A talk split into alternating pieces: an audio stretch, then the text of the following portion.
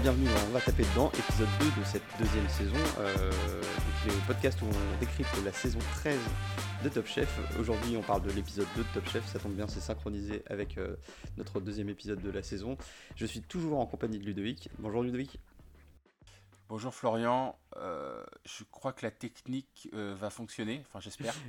j'espère aussi. Alors il faut savoir qu'on a des conditions d'enregistrement un peu particulières euh, aujourd'hui puisque je suis au fin fond de la forêt et on a un petit délai de communication entre nous deux. Bon, on va essayer de bricoler ça comme on peut pour que ça soit le plus audible possible. Cela dit, rassurez-vous, la semaine prochaine tout va rentrer dans l'ordre et je retrouverai mon setup parisien et des conditions de connexion un peu plus, un peu plus fluides. comment vas-tu Ludovic aujourd'hui?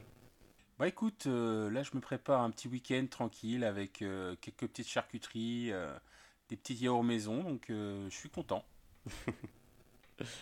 et, bah écoute, de, mon côté ça va pas mal non plus. Hein, là, bah, je, suis, je suis en semaine de vacances, donc c'est plutôt chouette. J'ai fait une petite balade autour d'un étang ce matin, c'était c'était plutôt cool. Et, sinon, bah, niveau culinaire, rien de très exceptionnel. Hein. J'ai mangé des knackis avec mes filles ce matin et avec des, des épinards. C'était pas ultra, ultra funky, mais c'était euh, c'était quand même euh, plutôt passable. Euh, bah écoute, on dirait que t'es en Allemagne, mon pauvre, alors que j'ai vu tes photos des Landes. Mais on dirait que t'es en Allemagne. C'est moche quand même. Manger des avec des épinards. Alors, ouais, allez, Allemagne, un peu époque RDA. Quoi. Euh, bon, on, plaisante, on plaisante. Bon, il y, a un contexte euh, assez, euh, assez particulier en ce moment. On va, va pas trop s'étendre dessus, d'autant plus que la Poutine, je la préfère version canadienne que version soviétique. du coup, bah, je te propose de passer de, tout de suite aux choses sérieuses et de, parler de l'épisode qui nous intéresse, donc l'épisode 2 de cette saison 13. Qu'est-ce que tu as pensé de cet épisode? Écoute, j'ai la première partie pour moi a été un petit peu décevante euh, du point de vue des candidats. Mhm. Euh, la deuxième partie s'est un petit peu améliorée, mais ce que j'ai aimé dans cet épisode, c'est euh, le fait qu'on mette en avant la cuisine de, de l'Amérique latine, de sud-américaine même, on va dire, puisque on a parlé du Pérou et, et, et de l'Argentine. Et du Japon. Deux cuisines et même du Japon euh, via le Pérou, deux cuisines que je, deux types de cuisine où tu vois la cuisine euh, la cuisine d'Amérique latine et, et de et d'Amérique du Sud que je connais très très peu. Je sais pas je, pourquoi. je suis euh, assez raccord avec toi là-dessus. Je connais très très peu. ma connaissance de la cuisine sud-américaine elle se limite à des trucs très basiques type tacos ou tortillas. D'ailleurs, j'en ai mangé il y a trois jours. C'était c'était assez, euh, assez simple, hein, parce que c'est les fameuses tortillas euh, Old El Paso, tout ce qui est le plus euh, classique qu'on trouve dans tous les magasins, donc c'est pas, pas foufou. Mais, Là, t'es à la limite du French taco, c'est clair. Et, et donc, voilà, mais je, suis, je suis d'accord avec toi. Enfin, moi, je connais très très peu cette cuisine aussi, et du coup, c'était assez intéressant de, de voir ça, et notamment le travail autour du maïs, mais on, on va y revenir quand, quand, ce sera le moment. Donc bah, pour rappel, c'est toujours, euh, pour faire un petit état des lieux de ce début d'épisode, bah, il y a toujours le nouveau chef euh, Glenn Yell, donc, qui encadre la brigade Orange. Euh, il y a eu Elliot qui a été éliminé la semaine dernière. Donc là on se retrouve avec une brigade solitaire qui est composée, si je ne dis pas de bêtises, de... si tu l'as en tête, ça me... Ellis et Arnaud. j'avais Arnaud mais j'avais un doute sur Ellis. Euh, donc voilà, et euh, donc bah, c'était un, épisode bah, assez classique euh, en deux parties, deux épreuves et une dernière chance. à noter que c'est la première épreuve avec les brigades au complet de, la saison et je trouve ça toujours assez sympa. Il y a une forme de fraîcheur quand, quand, le, quand les, brigades se forment et, et font connaissance, et c'est là aussi qu'on voit apparaître les, les premiers clashs. Enfin, ça, j'ai trouvé ça assez intéressant. Et euh, j'ai beaucoup aimé euh, la seconde épreuve euh, sur le thème du feu. et pareil, on y reviendra tout à l'heure. Mais je trouvais que c'était c'était intéressant de, comme façon de travailler les, les produits. et on voit souvent des produits travaillés en plusieurs façons, mais là c'est le feu qui est utilisé en plusieurs façons et j'ai trouvé ça assez cool. Ouais, c'était la deuxième épreuve était intéressante. Le, le, le, fait que les équipes se forment, on voit qu'il n'y a pas encore d'automatisme. Mmh. Et que le problème quand tu travailles en équipe, c'est que tu vois pas le talent singulier des candidats. Donc ça laisse encore plein de mystères sur qui pourrait éventuellement aller loin dans cette, dans cette saison. Et honnêtement, j'en, sais pas plus aujourd'hui que j'en savais la semaine dernière. Parce que, à part peut-être Louise qui, s'est, qui a vraiment, s'est vraiment mise en avant dans la, dans, la deuxième, dans la deuxième session, on en parlera tout à l'heure. Euh, j'ai pas vu de gens qui affirmaient encore une personnalité euh, propre. paradoxalement, c'est presque plus dans la dernière chance qu'on euh, voit les, talents émerger parce que c'est ils sont poussés dans les, leur dernier retranchement et, en, plus de ça, bah, ils sont en, individuel nécessairement. Donc c'est c'est assez intéressant pour en apprendre plus sur les candidats. Après, comme les candidats ne vont pas tous en dernière chance, bah, les, les plus talentueux qui restent, qui restent dans le haut du panier, on va dire, et qui sont qui sont toujours qualifiés, bah, euh, on les découvre finalement assez tardivement dans, dans la saison. C'est vrai, c'est vrai. Même si euh, on l'a vu l'année dernière, hein, Mohamed, il a fait pas mal de dernières chances. Euh, et, et peut-être que ça l'a même entraîné à se dépasser après sur, sur d'autres épreuves. Ah, je pense que ça lui et même gagner, puisque c'est le grand gagnant de, de la saison 12.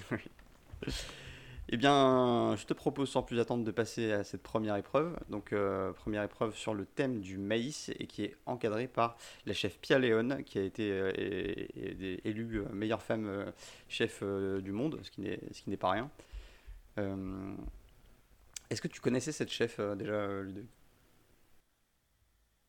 Pas du tout. Alors là, j'avoue complètement ma méconnaissance du sujet de bah, déjà de la cuisine euh, sud-américaine comme je disais tout à l'heure.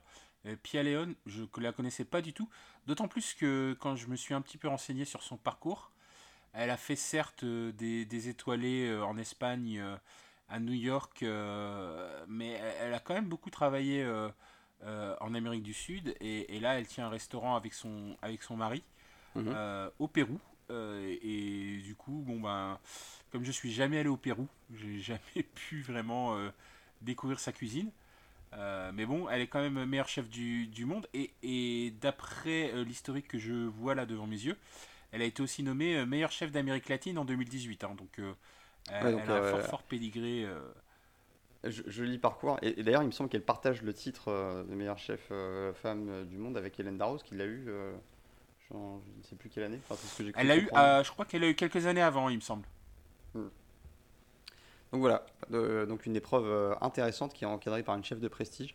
Donc il y, avait tout pour que ça démarre bien. Et, euh, donc on est sur le thème du maïs. Alors le maïs, euh, comme on nous l'explique dans, l'épisode, il en existe, je crois, quelque chose comme 55 variétés, si je dis pas de bêtises. Oui, c'est ce qui était indiqué dans l'épisode. Alors toi, en termes de connaissance de maïs, tu, tu connaissais quoi? Alors là, moi, j'avoue, c'est vraiment l'épisode de l'incompétence, puisque je ne connais rien du tout au maïs.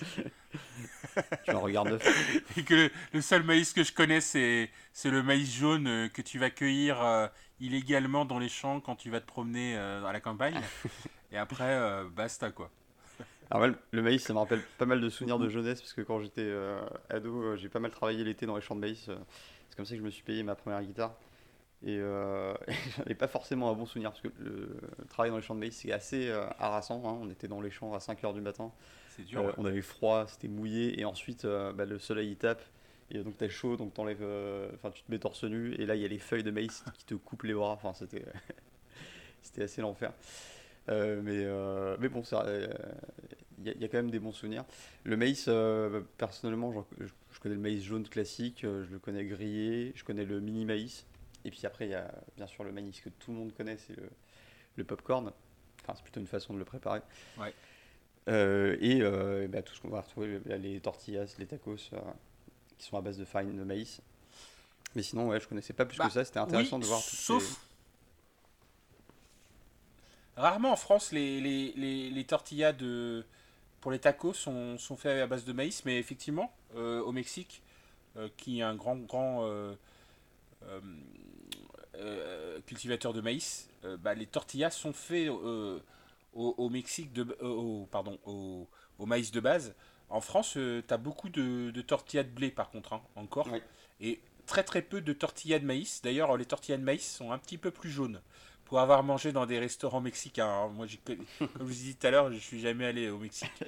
Mais c'est ce que le restaurant, c'est ce que le restaurateur mexicain de ce restaurant euh, euh nantais m'a expliqué. Euh, alors, est-ce que cette euh, épreuve a inspiré les candidats? On va le découvrir tout de suite. donc, on a, je le rappelle, bah, les premières, c'est la première épreuve où les candidats sont en brigade.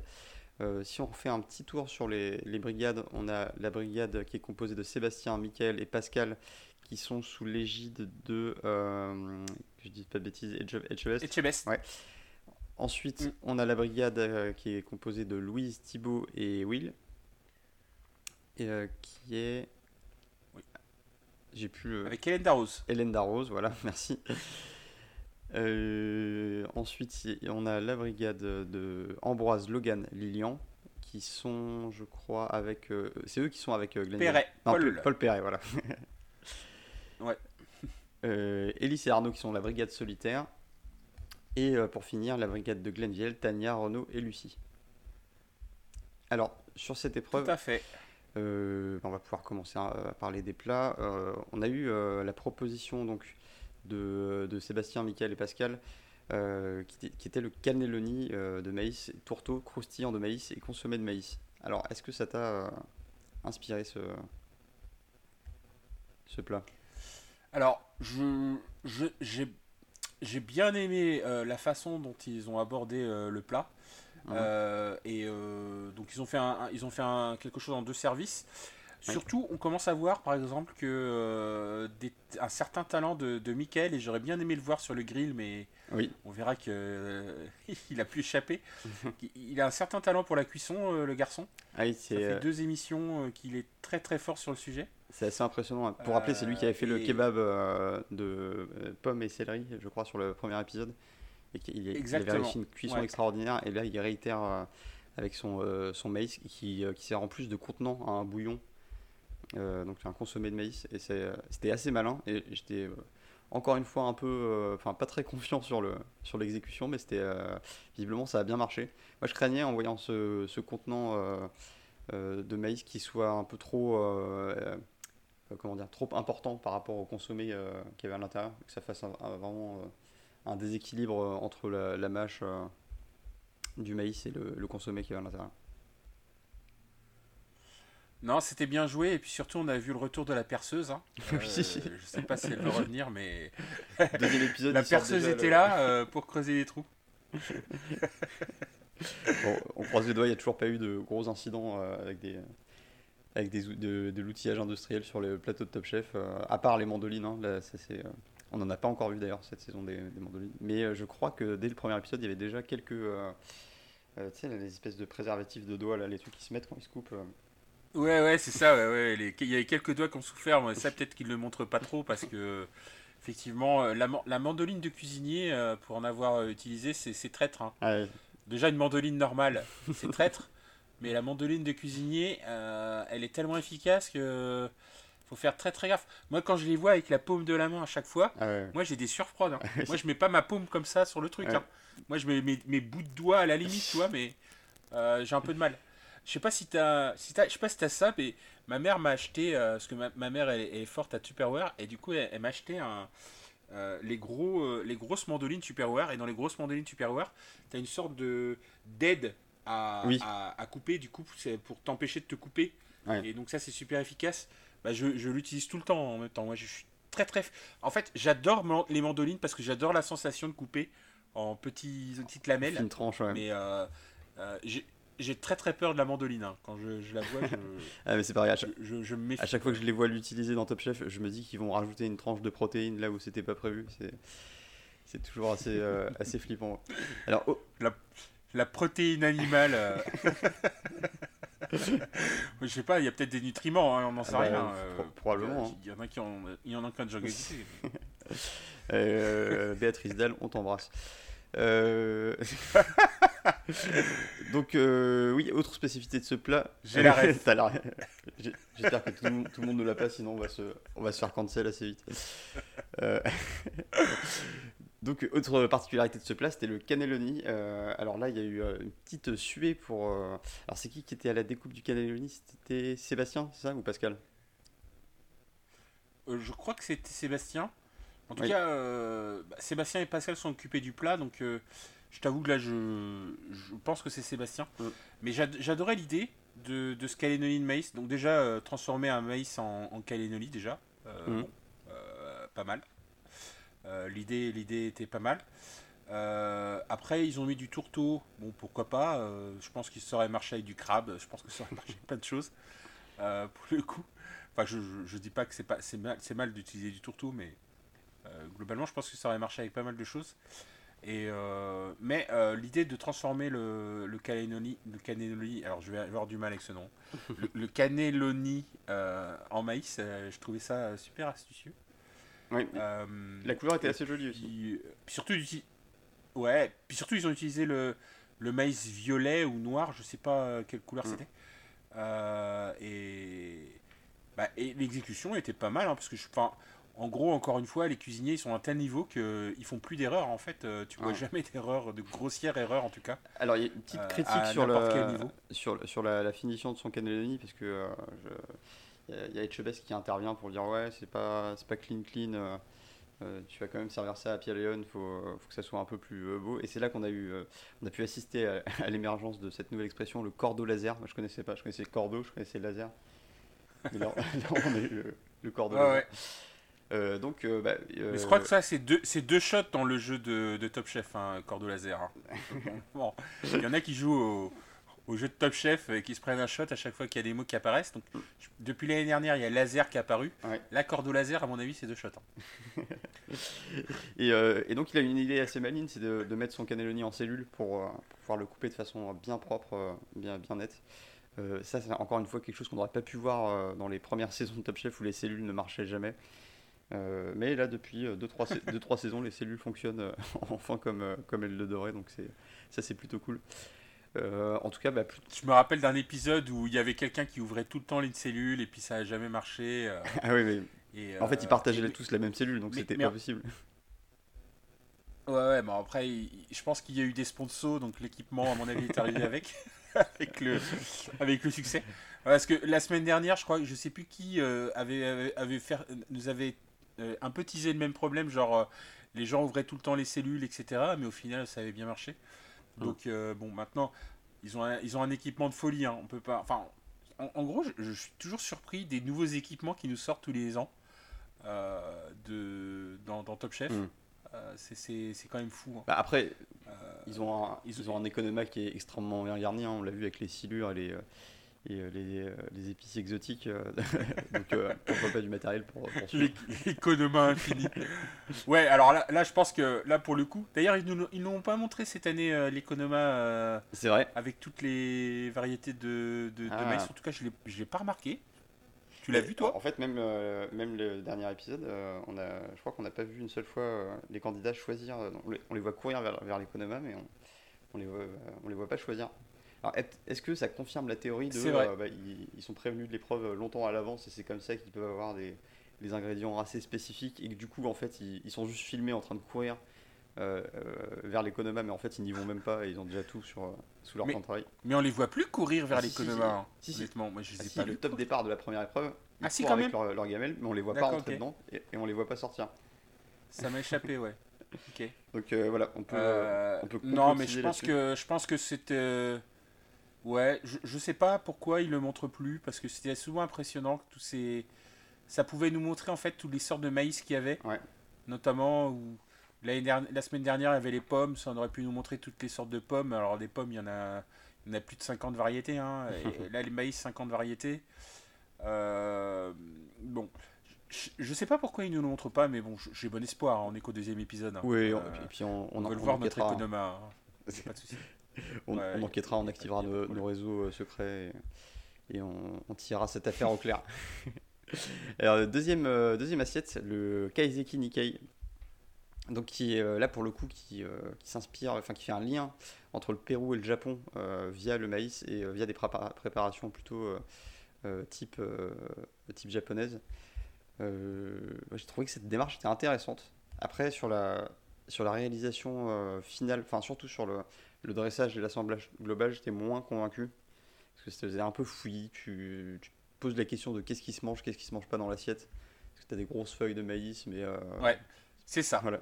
Exactement. Si vous me suivez depuis euh, le premier épisode qu'on a enregistré l'année dernière, bah, vous savez exactement pourquoi je déteste cette assiette. oui. Et euh, il y, a trop de, il y a trop de choses qui sont, enfin, qui sont complètement extérieures au plat dans hmm. cette assiette pour que déjà je la comprenne. Déjà. Alors après, je, je dis pas que l'intérieur et, et la cuisine qu'ils ont faite est intéressante, mais moi, le problème de, de, de splitting, c'est que il euh, y a trop de trucs qui ne se mangent pas, en fait, dans, dans cette assiette. Y compris l'assiette, hein, parce que. Trop euh, quoi. Ils ont mis. l'assiette, elle a une forme assez particulière, et d'ailleurs, il y a une, une, autre équipe qui l'a utilisée pour l'équipe du tacos soufflé, et là où ça, marche très bien pour le tacos soufflé, qui est euh, un plat extrêmement minimaliste avec euh, seulement deux éléments très nets, très, euh, très découpés dans l'assiette. Là, on peut se permettre d'avoir une assiette un peu extravagante, mais là, le choix de l'assiette nuisait encore plus à la lisibilité du Kaiseki Nikkei qui était déjà très, très chargé. Ouais, ouais, tout à fait. Ils ont l'assiette était imposante et, et, en plus ils ont chargé en essayant de rappeler qu'ils faisaient du maïs. Alors que, bon, l'esprit de l'épreuve, c'était de cuisiner le maïs et de refaire penser le maïs avec leur cuisine. Euh, donc ça fait, en fait, moi je pense que ça les a desservis et d'ailleurs euh, ils ont été punis, hein, je pense, euh, par ce, Alors, par ce service-là. Cela dit, j'aimerais saluer une chose dans ce, plat, c'est le, le maquis, qui avait l'air assez, assez, assez sympa, le maquis maïs, maïzena avec de l'oseille et des, des feuilles d'huître. Moi j'étais impressionné déjà par la technique, parce que déjà rouler un maquis avec les espèces de petites nattes de paille euh, euh, qu'on te vend dans les kits à maquis. C'est compliqué. Déjà, c'est compliqué, mais lui il le fait avec du film alimentaire et, euh, et ses maquis sortent super propres. Donc bravo, j'étais assez, assez impressionné. Ouais, bah c'est la différence entre des cuisiniers pros et, et des noobs comme nous. non, mais clairement, clairement. Après, je, je discute pas la technique. le, alors, l'idée de base, qui était de faire un, un kaiseki. Donc déjà kaiseki, j'avais entendu le nom parce que bon, j'adore la cuisine japonaise, donc euh, j'avais déjà entendu le nom des kaiseki et euh, et en général, bon bah, il y a très très peu de kaiseki.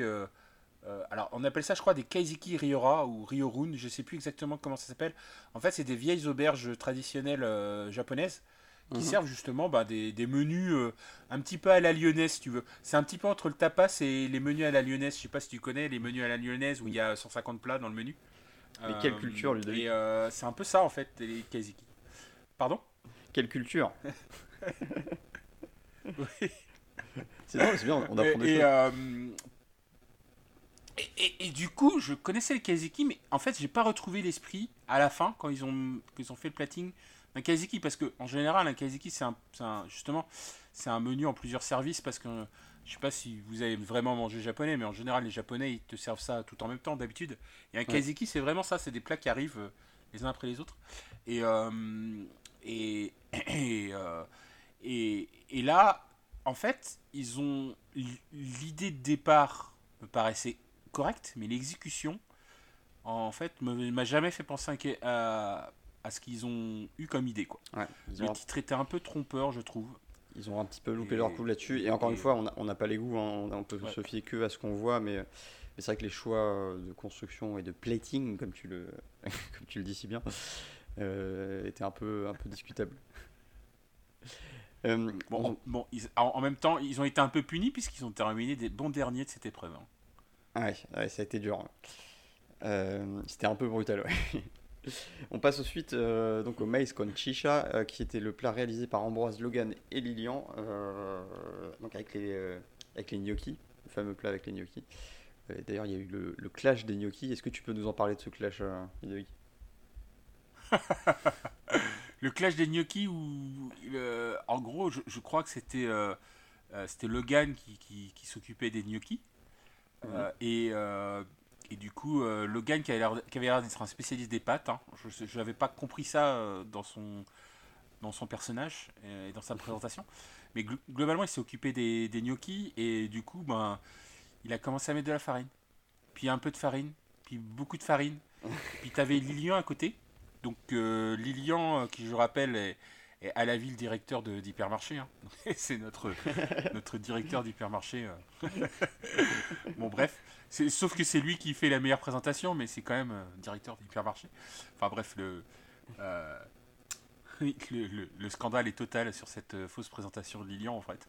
ouais, c'est vrai que c'est. donc. le,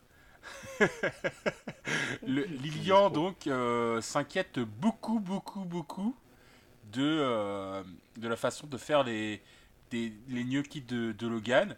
Et puis, euh, ben, Logan, il, arrive. Euh, c'est ça. Mais Logan, il arrive bon an mal an à faire son gnocchi. Puis surtout, à la fin, bon, après, donc ça c'était ça c'était le faux scandale qu'ils nous ont monté. Hein.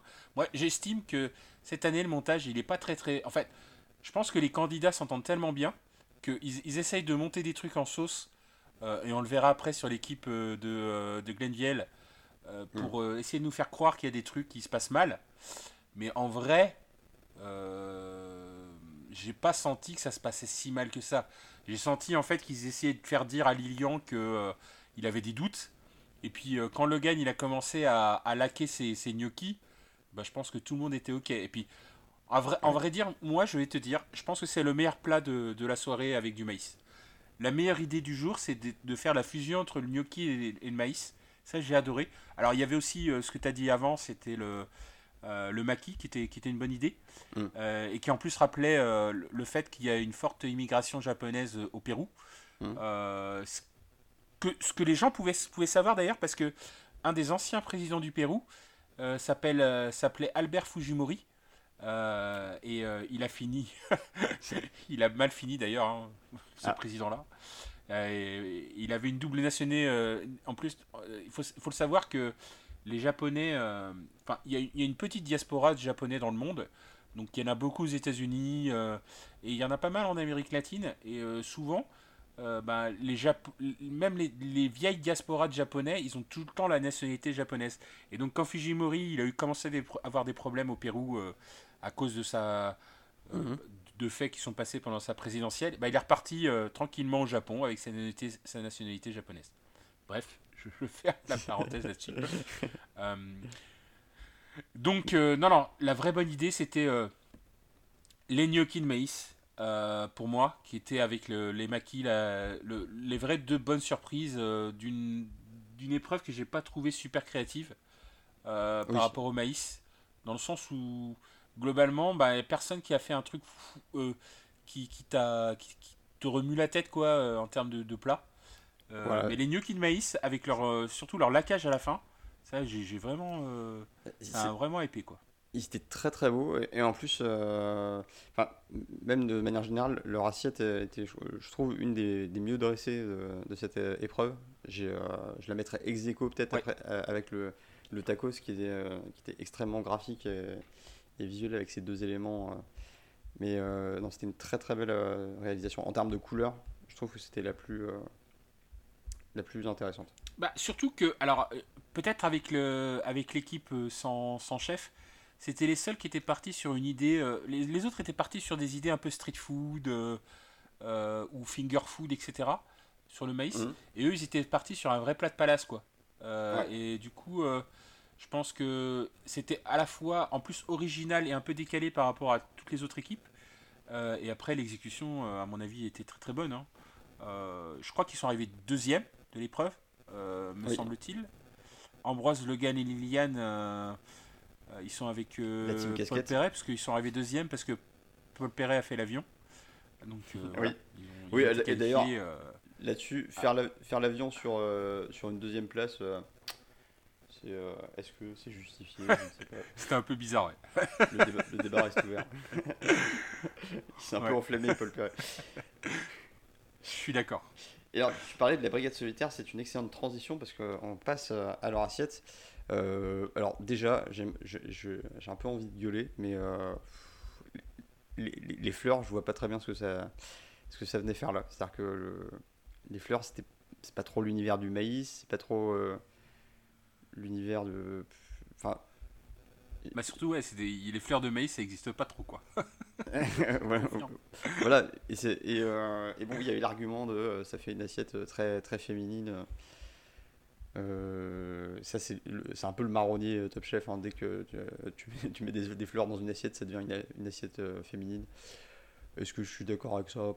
Pas vraiment. je trouve que souvent, bah, quand tu mets des fleurs dans une assiette. C'est un peu. Si, tu es dans un univers très végétal, je vais te dire, à mon avis, c'est un, Ouais, c'est ça. Mais en fait, le problème, c'est. En gros, c'est dès que tu dis, dès que tu mets des fleurs, ou tu dis que c'est végétal, ou tu fais un plat végétarien, tu dis c'est féminin. Mais arrêtez un petit peu euh, avec. Euh, je vais faire mon walk, mon walker, mais là, euh, ça, suffit quoi. On peut, on peut mettre des fleurs et on peut aimer les fleurs et, être un, un, homme viril avec des poils quoi. Pas possible. Et, ça n'a pas de sens. Et, on, peut, on peut être un homme viril sans poils, on peut être on peut être absolument ce qu'on veut. Et, euh, on, peut, on, peut faire, on peut faire ce qu'on veut en vrai. On peut faire ce qu'on veut. Et, on peut, on n'est pas obligé d'appeler ça une assiette féminine ou une assiette masculine. D'ailleurs, jamais personne dit c'est une assiette masculine. En général, on va dire euh, c'est une assiette euh, grasse avec du gras, généreuse, etc. Mais on va jamais dire assiette masculine. Un peu comme la cuisine au que tu veux dire.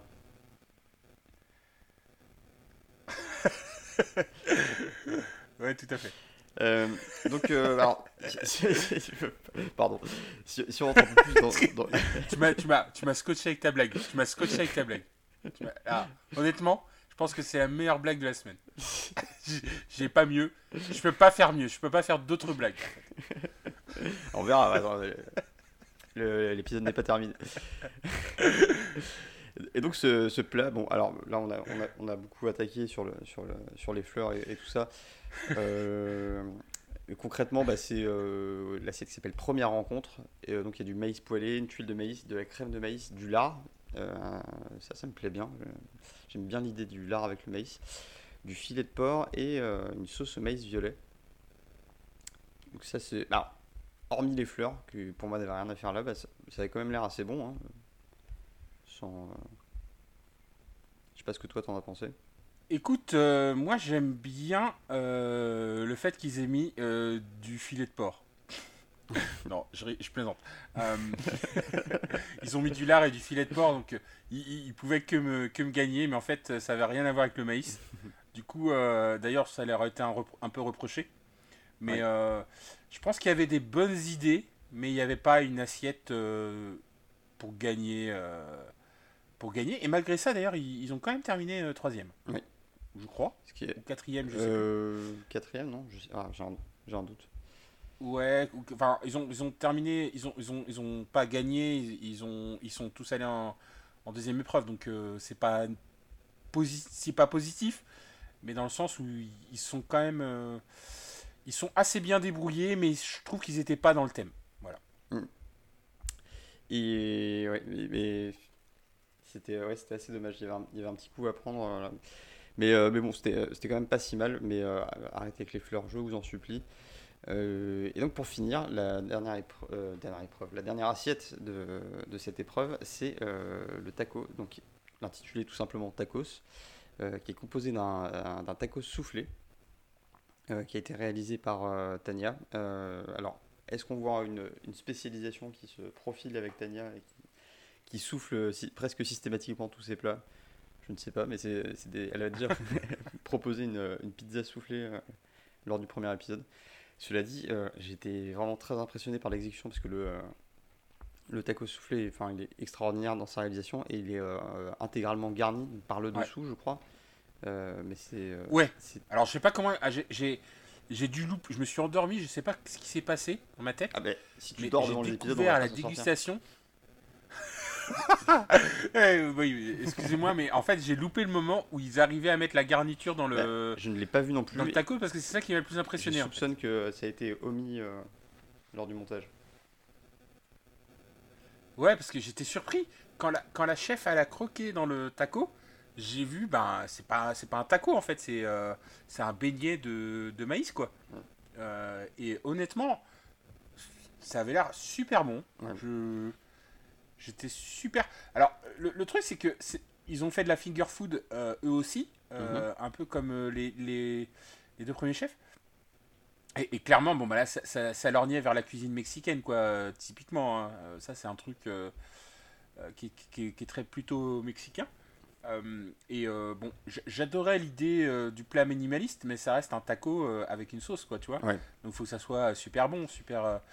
Et, et, et, le, et, le fait que elle, elle a réussi un taco soufflé qui est vraiment un geste technique euh, de malade. Hein. À chaque fois que quelqu'un a un, des pommes soufflées euh, dans, Top Chef, euh, tout le monde dit c'est un geste technique de malade.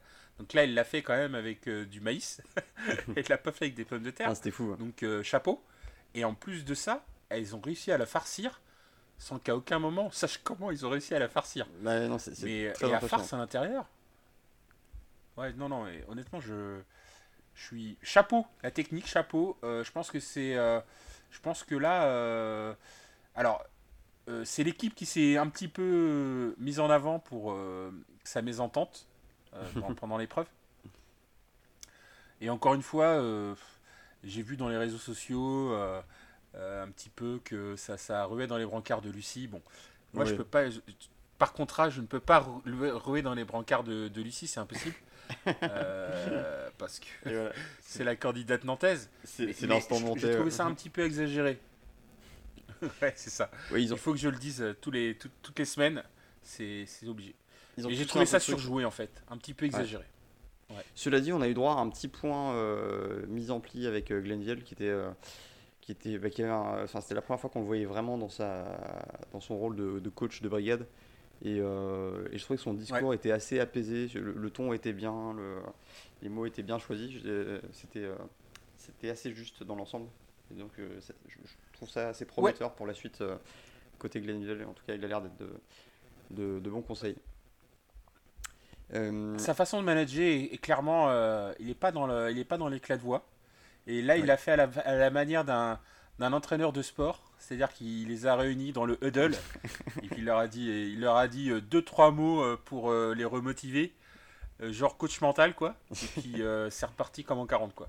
Mm. Non, c'est bien, c'est bien vu. On, va voir si ça se répète. mais ça, je, commence à changer un petit peu d'avis sur sur sur Glenville bah, suite à cette petite intervention là quoi. Parce que autant je pense, tu vois que Philippe Echtebès, il, aurait engueulé euh, quelqu'un, comme l'année dernière où il avait choisi un camp et puis euh, voilà, euh, hein, coucou Mathias. et cette année, cette année ben, le, fait que Gainville fasse ça et dise bon, bah, écoutez les gars, voilà, faites ça, ça, ça, sans être dans le reproche. je pense qu'il il a, il a très très bien managé ses troupes et il les a remis dans le droit chemin. Euh, et, donc du coup, bah, c'était la dernière assiette. Euh, s'en est suivi la dégustation. Euh, le classement, je l'ai plus exactement en tête parce qu'ils ont bien brouillé les, pistes en faisant. alors, je sais pas si tu as vu le, truc tarabiscoté d'explication. J'ai le classement en tête. J'ai le classement en tête. Ah oui, j'ai rien compris par truc, mais globalement, j'ai compris que le, le 3ème, 4ème, 5ème, ils n'avaient pas gagné. Donc les deux premiers, c'est donc l'équipe bleue et l'équipe violette donc l'équipe bleue de, de, Philippe Etchebest, donc le, le cannelloni de maïs et le, le maïs con chicha. ouais, tout à fait. Et, et, les équipes perdantes, donc c'est nos amis de la, la team sans chef qui vont se retrouver en deuxième épreuve. Euh, nos amis du Kazeiki Nikkei qui se retrouvent tous euh, dans la deuxième épreuve parce qu'ils sont arrivés derniers. Et, et les troisièmes. Et, et, la petite surprise, c'est les troisièmes. C'est euh, ben, l'équipe. Euh, comment s'appelle? Bah, Justement de, du Tacos. Et, qui, eux, du coup, ont été obligés de désigner un quelqu'un à envoyer en deuxième. C'est le, chef. Et les deux autres sont qualifiés. C'est le chef qui était supposé envoyer quelqu'un. Qui, qui devait choisir. Et, et là, on a eu un beau moment Top Chef. un moment comme je les aime bien, c'est le, courage du candidat qui, euh, qui va de lui-même euh, sur le front. Et je trouvais ça euh, assez beau, assez sport. D'autant plus que c'est Renault, donc je le rappelle, c'est le, c'était un candidat de la toute première saison de Top Chef qui était, qui était, qui était tout petit, enfin tout petit, il, devait avoir 19 ans à l'époque et, et, donc il revient pour retenter sa, chance cette année et qui, bah, qui courageusement décide de lui-même d'aller en deuxième épreuve trouvais ça euh, assez sport. Oui, malheureusement, euh, ça n'a pas, pas, été une grande réussite. Euh, c'est vrai qu'il a été courageux. Je pense que ça a joué contre lui, mais ça a aussi montré, en tout cas dans les deux épreuves précédentes, qu'il avait quelques lacunes.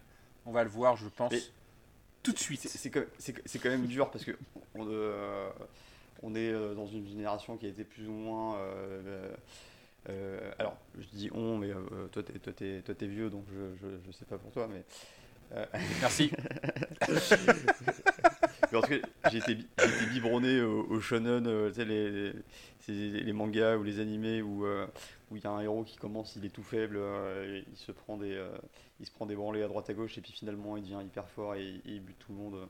et il est courageux, il est valeureux. Et là, on est un peu un début de, de shonen où tu, vois Renault, qui y va volontairement, qui t'attendait à ce qu'il se ramasse, qui défaite mais qui se relève et qui y retourne et qui, et qui remporte Top Chef en fin de saison qui aurait bouclé euh, la boucle du scénario classique euh, euh, du parcours héroïque. Bah, comme comme tu as dit que j'étais vieux, moi j'étais pas dans les shonen, moi j'étais dans Gaston Lagaffe. Donc voilà, c'est tout ce que je voulais dire à ce sujet. Eh, j'ai lu une bonne dose de Gaston Lagaffe aussi. Mais on s'éloigne un peu, un peu du sujet. On, on en discutera en privé. Et donc, euh, donc voilà, euh, on, en reparlera tout à l'heure, mais euh, voilà, c'est choix un peu malheureux à ce moment-là, même si très courageux. En tout cas, j'applaudis. Deuxième épreuve, donc une épreuve qui, qui est encadrée, alors encadrée de loin en zoom version Covid par le chef argentin Francis Malman. Euh, qui est baptisé le maître du feu. Euh, voilà, donc euh, on, le découvre assez rapidement pourquoi. Il a inventé une, technique de cuisine un peu globale avec un, à base d'un bras zéro où on utilise tout, tous les éléments de la flamme, à savoir le, les braises, les flammes sur une plancha, on suspend les aliments pour les cuire par la fumée. Enfin, un dispositif qui, en plus d'être intéressant d'un point de vue culinaire, avait l'air enfin, esthétiquement très joli. Enfin, son bras zéro, tel qu'on voit dans la, démonstration, ça donne envie d'aller euh, manger chez lui. Je sais pas si toi tu as eu cette chance. Bah, moi, les grillades, euh, moi, ça me parle. Hein. Mais, euh, non, il n'y a qu'un seul truc que je connais de la cuisine sud-américaine, c'est les restaurants argentins de viande. Et, et, donc, je, je, sais, pour avoir vu, du coup, enfin, je sais, non, je ne sais pas. En gros, j'ai vu énormément de documentaires sur la cuisine et énormément de documentaires aussi sur euh, bah, la, cuisine argentine qui est fait à base de, bah, de, de, mm. feu, quoi, en vrai. Et euh, bon, après, il y a un peu d'exagération quand il dit qu'il a inventé le feu. C'est comme si le gars, il avait inventé le feu, quoi, tu vois. Bon. qui, qui, en, gros, c'est effectivement son, son, succès, c'est d'avoir créé un restaurant en France et euh, d'avoir été étoilé tout en faisant effectivement, utilisant des techniques de cuisson euh, liées à, un barbecue ou un, ou un brasero. Euh, euh, D'ailleurs, le brasero, c'est quelque chose qui est revenu à la mode là, mhm. en ce moment euh, sur ceux qui font des, grillades et qui maintenant est très très très très utilisé. donc le, le, le, brasero, je ne sais pas si tout le monde voit un peu ce que c'est, mais en gros c'est on a une sorte de, de, de grand rond fait avec une matière. Alors, je sais pas quelle matière c'est, mais j'imagine c'est de la fonte. Et en gros, à l'intérieur de ça, on, plonge ben, des, gros morceaux en feu de, de charbon. Mhm. Et, le, et, la matière qui est utilisée pour le brasero, ce qui est intéressant, c'est que on peut avoir plusieurs types de, de, de chaleur des chaleurs très persistantes parce que la, chaleur est vraiment retenue par, euh, la, fonte, par la matière utilisée par le brasero. Un peu comme sur une ouais, Et si on est plus, plus tu es éloigné du charbon, bah, moins c'est chaud. quoi. Mm. Et donc du coup, tu peux euh, par exemple utiliser une, partie du brasero pour conserver les aliments, etc. Donc tu peux faire énormément de choses intéressantes. Et lui, il a transformé ça. Euh, ensuite aussi en utilisant des, le, le, Alors ce que je connaissais moi, c'est la, cuisson à la ficelle. Mm il a mis euh, bah, le, la, le, cuisson à la grille, euh, à, la grille qu'on connaît mieux, nous, en, France en tout cas. Euh, et je pense qu'il a importé ça de ben, d'Argentine, hein, parce que lui, il vient d'Argentine. Enfin, il vient, il vient, il n'est pas venu, hein, il, a envoyé son chef exécutif. D'ailleurs, on sait, on sait ce que c'est. bon, on est encore en, période de Covid, hein, je rappelle. Non, mais après, il est, je sais pas quel âge il a, mais je pense qu'il est, quand même assez âgé. Et surtout pour ceux qui veulent découvrir euh, Francis euh, Malman, Il y a un chef stable sur Francis ah. sur Netflix. Alors j'ai j'ai eu des échos. C'est dans, la première saison. J'ai eu des échos qui, comme quoi le monsieur serait, serait un peu coureur de jupons. on se trouve un petit peu dans, dans son espèce de, de, de, phrase qui dérape un peu quand il dit que je sais plus ce qu'il dit exactement, mais euh, oui, euh, une bonne cuisson, c'est comme, euh, c'est comme faire l'amour à une femme. Et il, s'embarque dans un truc mi-salace, mi-culinaire, mi- on sait pas trop où il va. C'était assez, assez particulier. Est-ce que tu aimais l'hypothèse qu'en fait, on aurait fait exprès de pas le faire venir parce qu'on avait peur qu'il dérape? Nous sachons. C'est ce que je comprends de ce que tu viens de dire. Hein. C'est pour ça que je, pose la question. nous sachons. Euh, et, donc, euh, donc voilà, euh, l'épreuve en elle-même était assez intéressante. Hein. Bah, bah, moi, j'aime bien les épreuves qui sont basées sur les, sur les techniques de cuisson. on a vu pas mal tout au long de Top Chef. Là, c'était un peu, un peu nouveau, donc c'était assez chouette. bon, même si on a pu entendre des phrases un peu lunaires comme Hélène Darros qui dit un moment Waouh, c'est dingue de cuisiner avec du feu comme ça. Enfin, en fait, c'est pas quelque chose qu'on fait souvent. C'est juste que comme ça a été fait comme ça pendant des, des centaines d'années, euh, des milliers d'années. Juste que pendant l'été, pendant euh, quand il fait beau, on fait ça tous les dimanches. c'est tout. bon, après, je sais pas si toi tu suspends, tu, suspends des saumons ou des pièces de viande au-dessus de ton barbecue euh, l'été, mais voilà.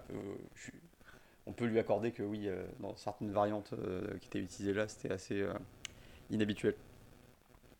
alors, quatre, euh, euh, groupes, euh, dont des groupes, deux groupes de 1, on va dire. on a, on a tout d'abord Will et Thibaut qui, qui ont réalisé un, agneau laqué. Louise qui a fait une aubergine fumée, chutney de fraise et picot de galop au barbecue. Je sais pas ce que c'est picot de galop.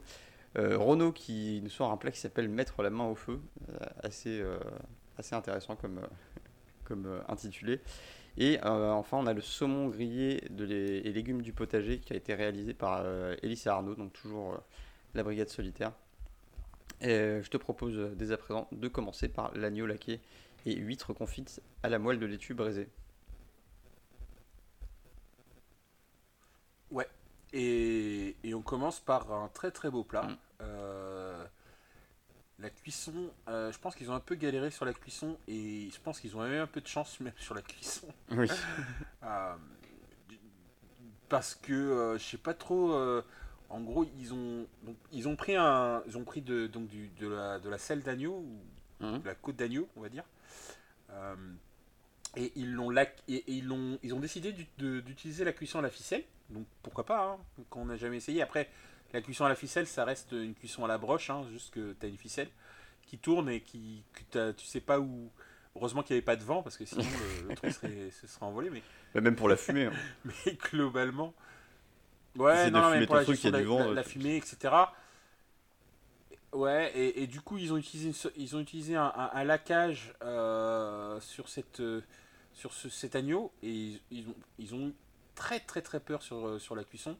Donc c'est euh, euh, donc le laquage en plus c'était assez appétissant parce que c'est à, base de, de vinaigre balsamique, euh, de mmh. vin rouge, de paprika, de maïs.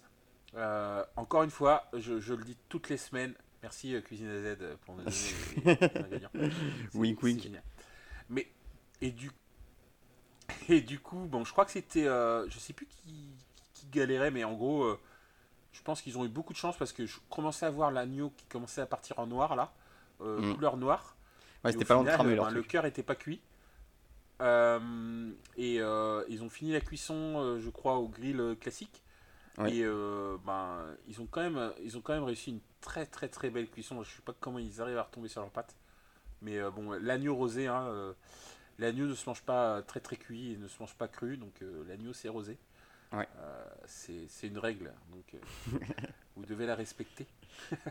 Exactement, c'est une règle. Euh, non, mais le.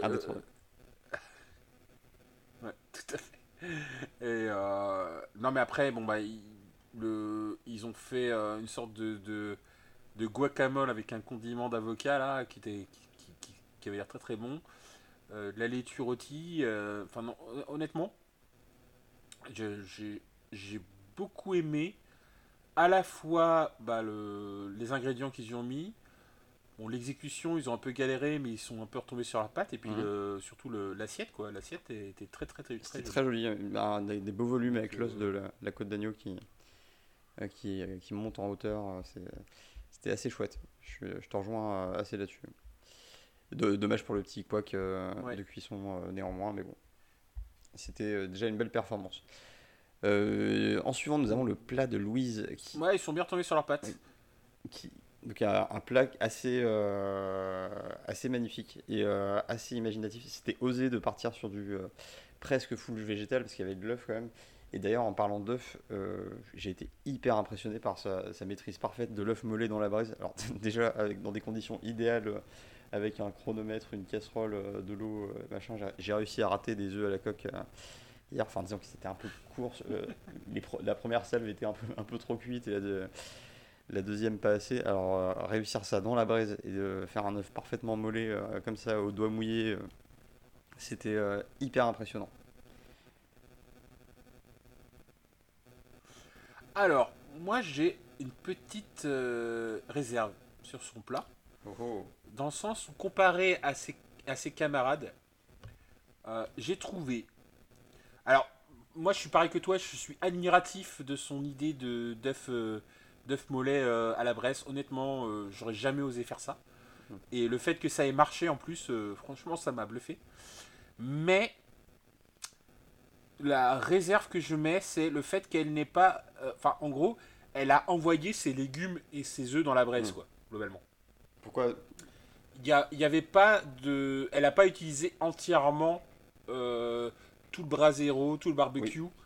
Euh, elle n'a pas utilisé beaucoup de techniques. Euh, bon, bah, on va dire le mettre une aubergine dans la braise, c'est le, c'est le minimum que ce que je connais dans les légumes qu'on doit mettre dans la, dans la braise. Quoi. Moi, moi, en tout cas, en tant que cuisinier très amateur, euh, s'il y a des trucs que j'hésite pas à jeter dans la braise, c'est une aubergine. un poivron à l'arrière. et, ouais, ou un poivron, exactement. Et, et, et, le fait qu'elle n'a pas utilisé toutes les techniques, bah, ça l'a pas. Euh, en gros, comme euh, le cuisinier n'était pas là pour voir toutes les techniques qu'elle utilisait, elle ne pouvait pas être jugée là-dessus. Donc forcément, hmm. elle n'a pas été jugée là-dessus. Et je pense que son plat était très très beau. Honnêtement, j'aurais envie de le manger au restaurant. Il n'y a pas de problème. Le picot de galop, euh, tu parlais tout à l'heure du picot de galop. Le picot de galop, en fait, c'est à la base, c'est un plat de, de tomates. Euh, coupé en petits morceaux. Euh, un peu, ça a un peu une base de. Alors, je sais pas si tu, si tu connais, euh, enfin le, le rougail saucisse ah, de la Réunion, mais c'est un peu une base, sauf que c'est pas écrasé, quoi. et là, un petit, et là, c'est pareil. Bah, elle a utilisé le, barbecue pour cuire les, les, les, ces éléments pour, pour son picot de galop. Et le dressage était très très beau. Alors il y avait des fleurs. il y, avait des fleurs. des fleurs sur le. Bah, ah, alors, c'était joli, mais encore une fois, est-ce que c'était bien nécessaire euh, Est-ce qu'elles apportent un goût particulier Est-ce qu'elles sont. C'est. Euh, voilà. je suis pas. Alors, à, sa décharge, alors, je, vais la défendre sur les fleurs. Parce qu'elle elle a quand même utilisé. Alors, il y a des œillets. Alors, je, vois dans la description qu'il y a du coriandre, des œillets d'Inde, la bourrache, la capucine, C'est des fleurs assez aromatiques. Je ne sais pas pour la, le. Ouais, voilà, c'est ça. Les œillets d'Inde, je, ne connais pas trop le goût, mais la bourrache, par exemple, ça a un goût euh, un petit peu poivré, la coriandre, très très bon. Et euh, du coup, ça, ça, apporte vraiment quelque chose, je pense. La coriandre, c'est un goût très agréable. Moi, j'aime beaucoup. Exactement. Mais du coup, là où on peut... je suis d'accord avec ta réserve sur le plat précédent avec mm. des fleurs, parce que c'est juste pour décorer et effectivement, on n'est pas fan de, la décoration qui mm. sert à rien. Là, pour le coup, je pense que ça apportait euh, des, goûts supplémentaires. On n'était pas à la dégustation, mais elle a quand même gagné l'épreuve. Hein. on peut dire que. Et assez haut la main parce que c'est le premier coup, de cœur de la saison. Exactement. Et euh, coup de cœur du chef exécutif de Francis Malman, euh, ce n'est pas rien. Je, je, ouais, on, reviendra là-dessus, mais c'est vraiment une, une, épreuve un peu bizarre dans la façon dont elle est encadrée, mais ce n'est pas grave. Euh, ensuite, on a le plat de Renault, mettre la main au feu. Alors, euh, donc c'est un plat qui est composé euh, d'une brochette de légumes, du foie gras et ananas grillé. Alors, même avec beaucoup d'efforts bah d'imagination. T'as la même remarque que moi là. Hein C'était. On est d'accord. C'est même ouais, c'est compliqué. Mais je, je, je, je soupçonne.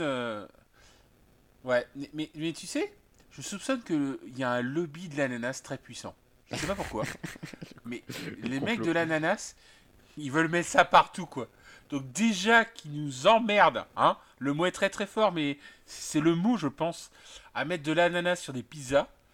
Donc là, le gars, il fait foie gras et ananas grillé. Euh, Il allait au casse-pipe. Euh, euh, et, et- et je pense que, globalement, je pense que Renault, je pense qu'il aurait pas duré longtemps dans Top Chef, en vrai. Même, euh, enfin, je, je reviens sur ton esprit shonen de tout à l'heure, j'ai pas osé t'interrompre là-dessus, mais globalement, euh, il y a, il- je pense qu'il a eu des problèmes sur ces deux dernières épreuves, en tout cas, sur le goût. Mm. Euh, notre ami Renault. ah Et, et- et je pense que ça, c'est rédhibitoire.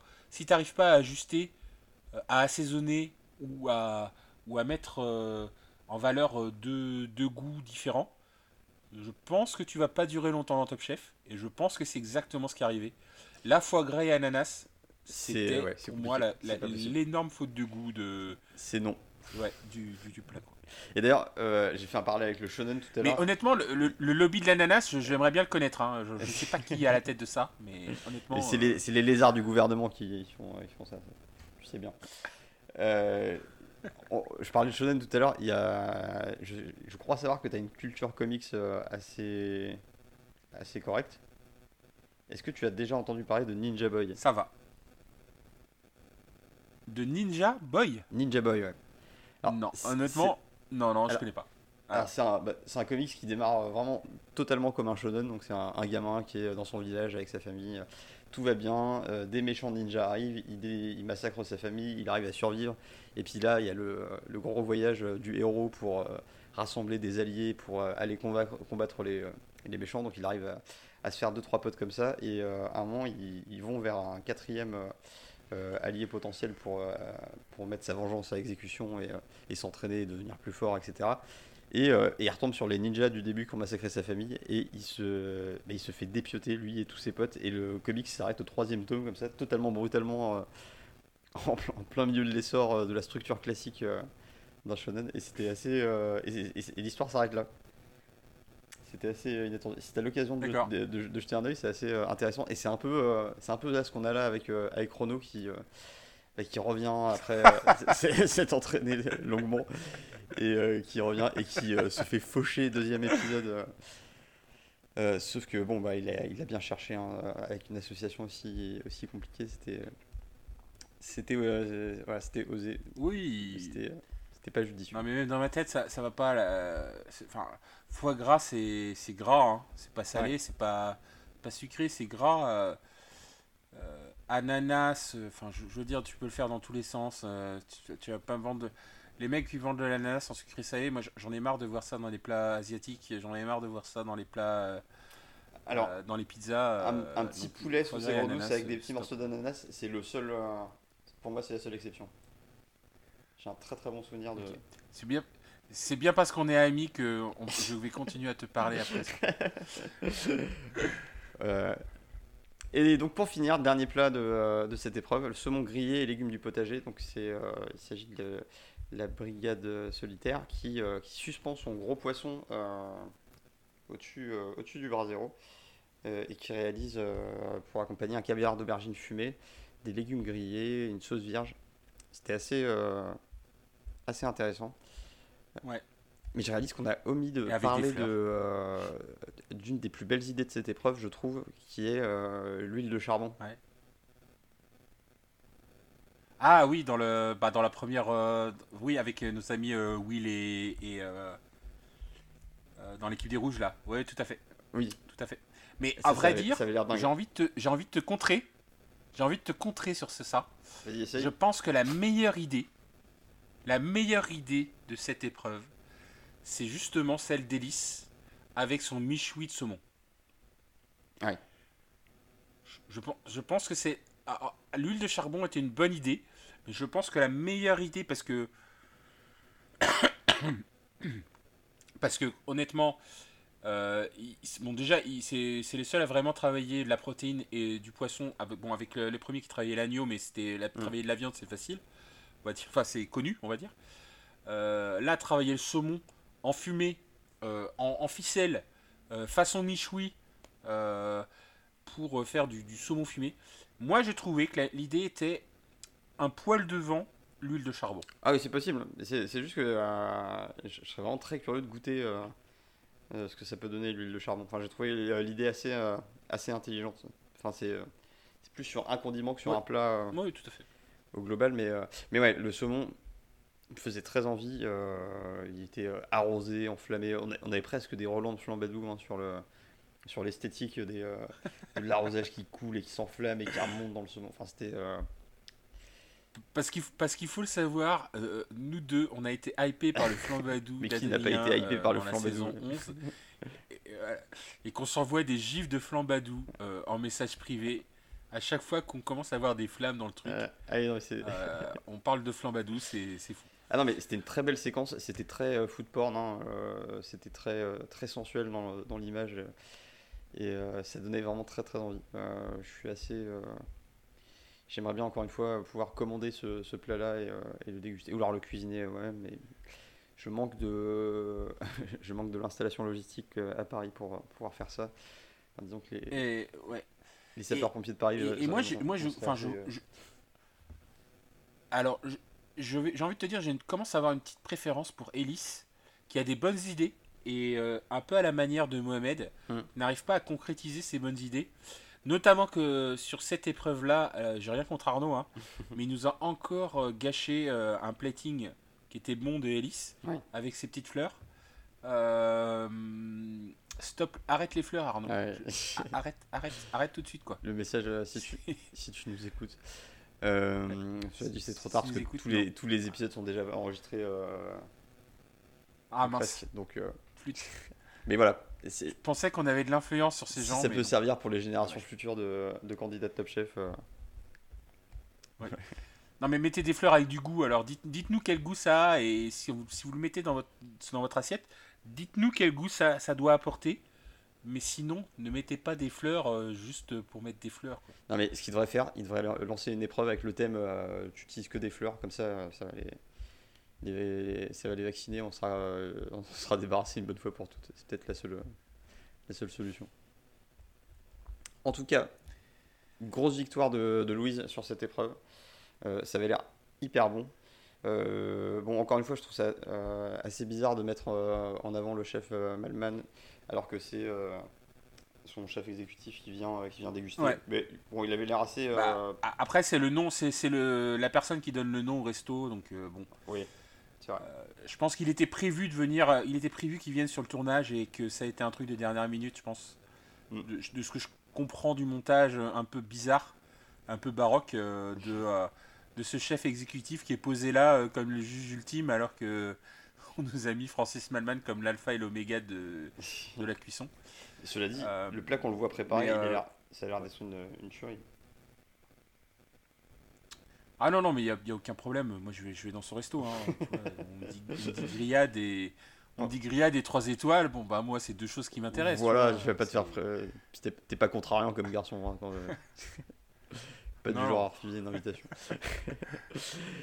Euh, donc voilà, elle, remporte cette épreuve. Euh, il y, a, y, avait une deuxième place ou pas Et puis les, les, rouges remportent l'épreuve. Oui, ah oui, bah oui, c'est full rouge. Parce qu'il y a deux gagnants en fait. Mm. c'est euh, donc c'est l'agneau laqué et, euh, et l'aubergine fumée et qui euh, donc c'est Hélène Darros qui fait un carton plein sur cette sur ce deuxième épisode donc enfin de, sur cette deuxième épreuve pardon donc belle performance et on se retrouve donc en dernière chance donc avec Ellis Renaud et si je ne dis pas de bêtises Arnaud alors dernière chance c'est ça le thème la courge Qu'est-ce que tu as pensé de cette dernière chance? Eh ben, en vrai, les... ils ont fait du classique, ils ont fait du classique des dernières chances. Donc, euh, en termes d'originalité, je suis pas sûr mhm. que c'était la meilleure épreuve. Il euh, n'y a pas eu de coup de cœur sur cette épreuve-là, même s'il y a eu des gagnants et des perdants. Euh, voilà, la, courge, là je regarde les, plats, la courge selon Arnaud, bon. Ce qui est annoncé, c'est quand même des, des ravioles. Bon, on va dire. Euh, c'est quand même euh, deux tranches plus ou moins épaisses de courge avec du fromage de chèvre entre eux. Ouais, ça manque un peu de finesse, ça doit être bon. Hein. Ouais, non, mais il n'y a pas de souci là-dessus. Euh, mais l'énoncé est un peu. Enfin, il n'y a, pas, y a pas marqué raviol dans l'énoncé, mais globalement, euh, c'est bien, ça parle bien de raviol quand même, euh, bien fort. Hein. Je, pense même qu'il parle de raviol au moment de la dégustation. Hein. oui. Bon, ok, pourquoi pas. Non, Arnaud, il a des gros problèmes de présent. Mais il a des gros problèmes de présentation. Je, je pense qu'au niveau goût, je pense qu'il est pas mal, mais il est, il est pas au, niveau de la présentation il, aura l'occasion d'essayer de, rattraper ça en tout cas.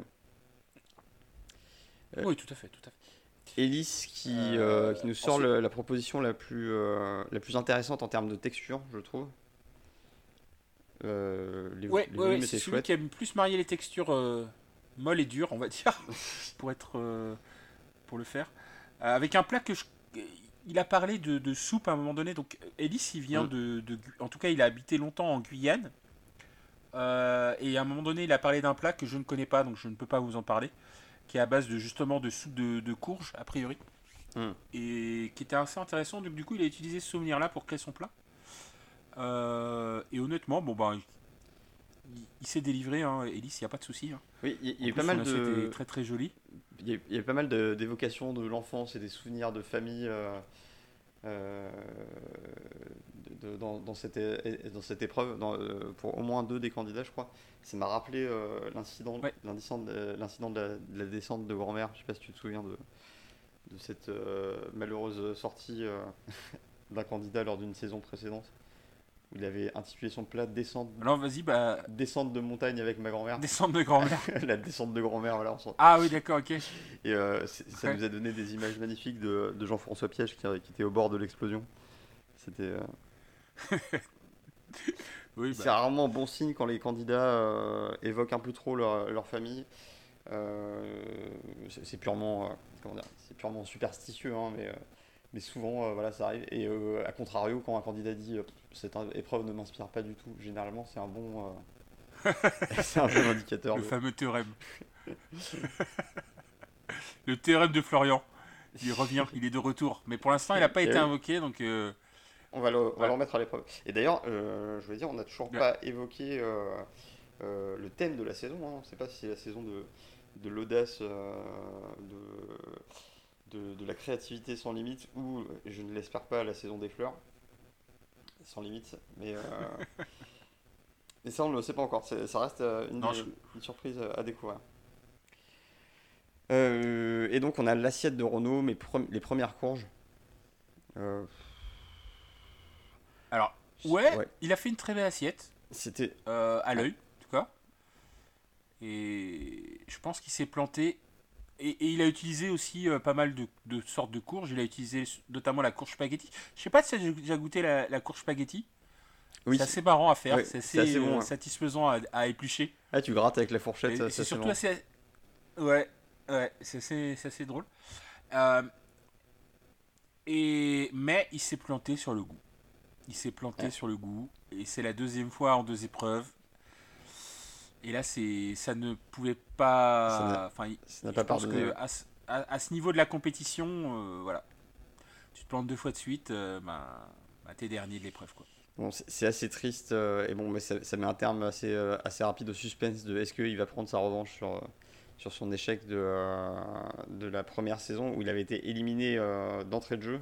Bon, là, il a tenu un, un épisode de plus. C'est euh, peut-être que la compétition c'est pas euh, c'est pas pour lui. En tout cas, je pense qu'il est, il est talentueux, il l'a montré hein, sur pas mal de niveaux, mais peut-être que le, feu de l'action lui fait prendre des décisions un peu un peu malheureuses et c'est dommage.